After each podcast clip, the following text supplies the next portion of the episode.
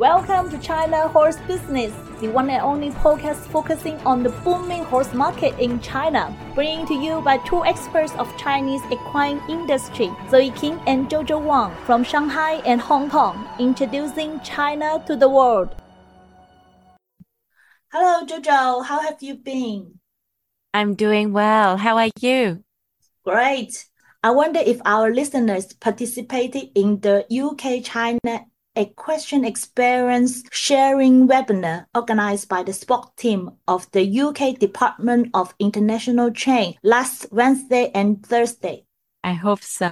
The webinar was so informative, especially for those interested in doing business with China. The day two of the webinar was extremely insightful. We are delighted to speak on the webinar alongside with other officials and experts from the Chinese equine industry. Absolutely. Our topic was opportunities and challenges in doing business with China from young riders development perspective. The key message is that you must understand Chinese young riders to understand Chinese equine industry ecosystem. We got a lot of feedback and questions from the attendees. Guys, if you missed the webinar, don't miss our China Horse Business Live. It is a monthly webinar held on the first Monday of every month, connecting international stakeholders to Chinese decision makers. You can find all information on our website www.wonder-horse.com slash broadcast. Well, in today's China news, Let's see what's new for racing in China. China Horse Owner Alliance just released its local breed horses racing program for 2022. There will be 53 races, among which 37 races for two-year-old, 8 races for both 3-year-old and 4-year-old and above. The prize money is set for 8.6 million RMB in total. The highest prize money goes to the Breeders' Cup of 2 million RMB for two-year-old and 1,200 meters distance. Well noticed this year's program is still focused on local breed horses due to the international travel and importation restriction. On the other side, it provides an excellent chance for Chinese horse breeder to improve and catch up. The China Horse Owner Alliance has also announced several registered stallion in China all descendants of this registered stallion will enjoy a subvention in raising registration fees. The exact timetable for the races is still pending. We'll keep you posted as soon as possible. So hit the subscribe button and listen to our podcast every week to stay informed and connected with Chinese equine market. In addition to the market updates, we will bring you an introduction of the Chinese Equestrian and Racing Club, Association, and groups in the China Club session. Today, we will get you to know Beijing Turf and Equestrian Association, aka the BTEA. BTEA was established in 1993 and one of the provincial equestrian associations set up in the early stage after Chinese Equestrian Association. It is one of the most sizable regional associations holding seasonal competitions of Future Stars, Champion Cup, Beijing Dressage Tour, AQHA, and horse racing. BTEA has been a major institution in providing training of equestrian practitioners and level certification course country including granting certificate of young riders and BTEA Equestrian Center accreditation. BTEA also played an active role in co-organizing various equestrian events held in the northern region, such as Gansu and Inner Mongolia.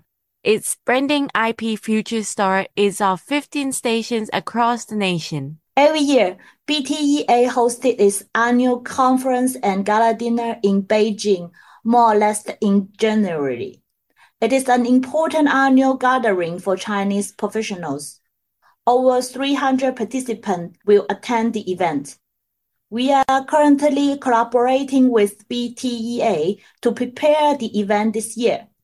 If you are interested in joining, please let us know.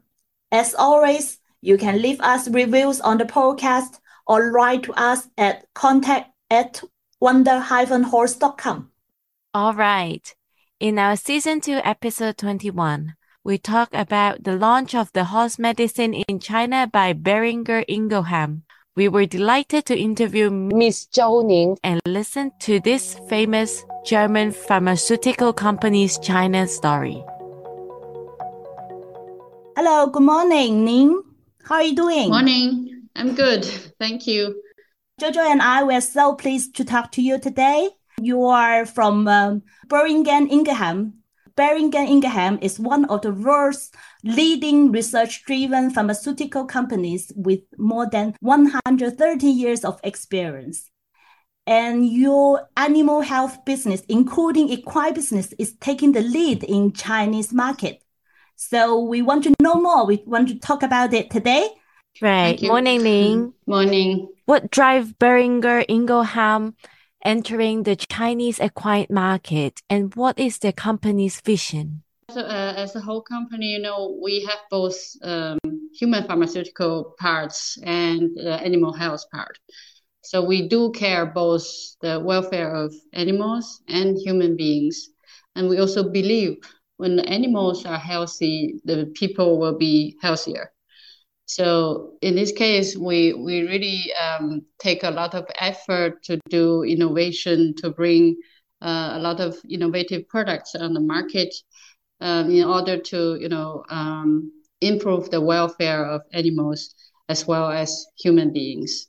And I think you both all know um, that the market is still very small. So it's quite fragmented. I think a lot of companies have done their research as well, and they don't see a, a very profitable business right now. So uh, most of the companies do not choose to enter the market now. However, mm-hmm. we we did. Uh, I think for two reasons. One is, as I said, our vision is really to improve the welfare of the animals. So mm-hmm. we see there is needs, there is demand in this market. Although it's small, but we do see, um, you know, there's a, a, a lot of uh, lack of drugs, lack of, lack of uh, capacity, lack of uh, vets to treat the animals. Uh, to bring them the right treatment and the right drugs and to enable this uh, welfare and uh, healthy life for horses. So this is the main reason we believe we have to do this job in China. And the second reason is we also have a very long history of horses in China. Mm-hmm. So although the, the current market is small for us, but I think the, the horses is in our blood. We mm-hmm. love them. We have mm-hmm. the passion actually. Um, yeah. And uh, in recent years, we have seen the um, growth of the sport and performance segment, let's say. Uh, this is quite new for China, uh, but this is not new for Europe or US for other markets. Mm-hmm. And we see how quickly this market has been developed and can be developed. So there, there is a high potential this market can grow you know, maybe in five, ten years to become the, the biggest market in the world. Mm-hmm. So for these two reasons, we, we choose to enter the market and we choose to enter it now in order to help this market to develop and help the people who love horses to, you know, increase the welfare of their horses and increase um, the well-being of the human being as well. For your product, GastroGuard, uh, can you tell us a little bit more about the planning and and the launch for next year? Yeah, sure. Yes. So GastroGuard is a product that is used for uh, prevention and treatment of equine gastric ulcers. Um, gastric ulcers of, of equine is not very well known in China. A lot of people are not aware of this this disease, and uh, most of the people who are aware of it do not really um, take it very seriously. So um, we believe this is a product that we need to bring to the market, uh, not only to help people to treat their horses, but also to build the awareness of the well-being of horses. How do you take care of them? Why do you need this product? So our plan is actually bring this product onto the market, but at the same time started to um, educate the market.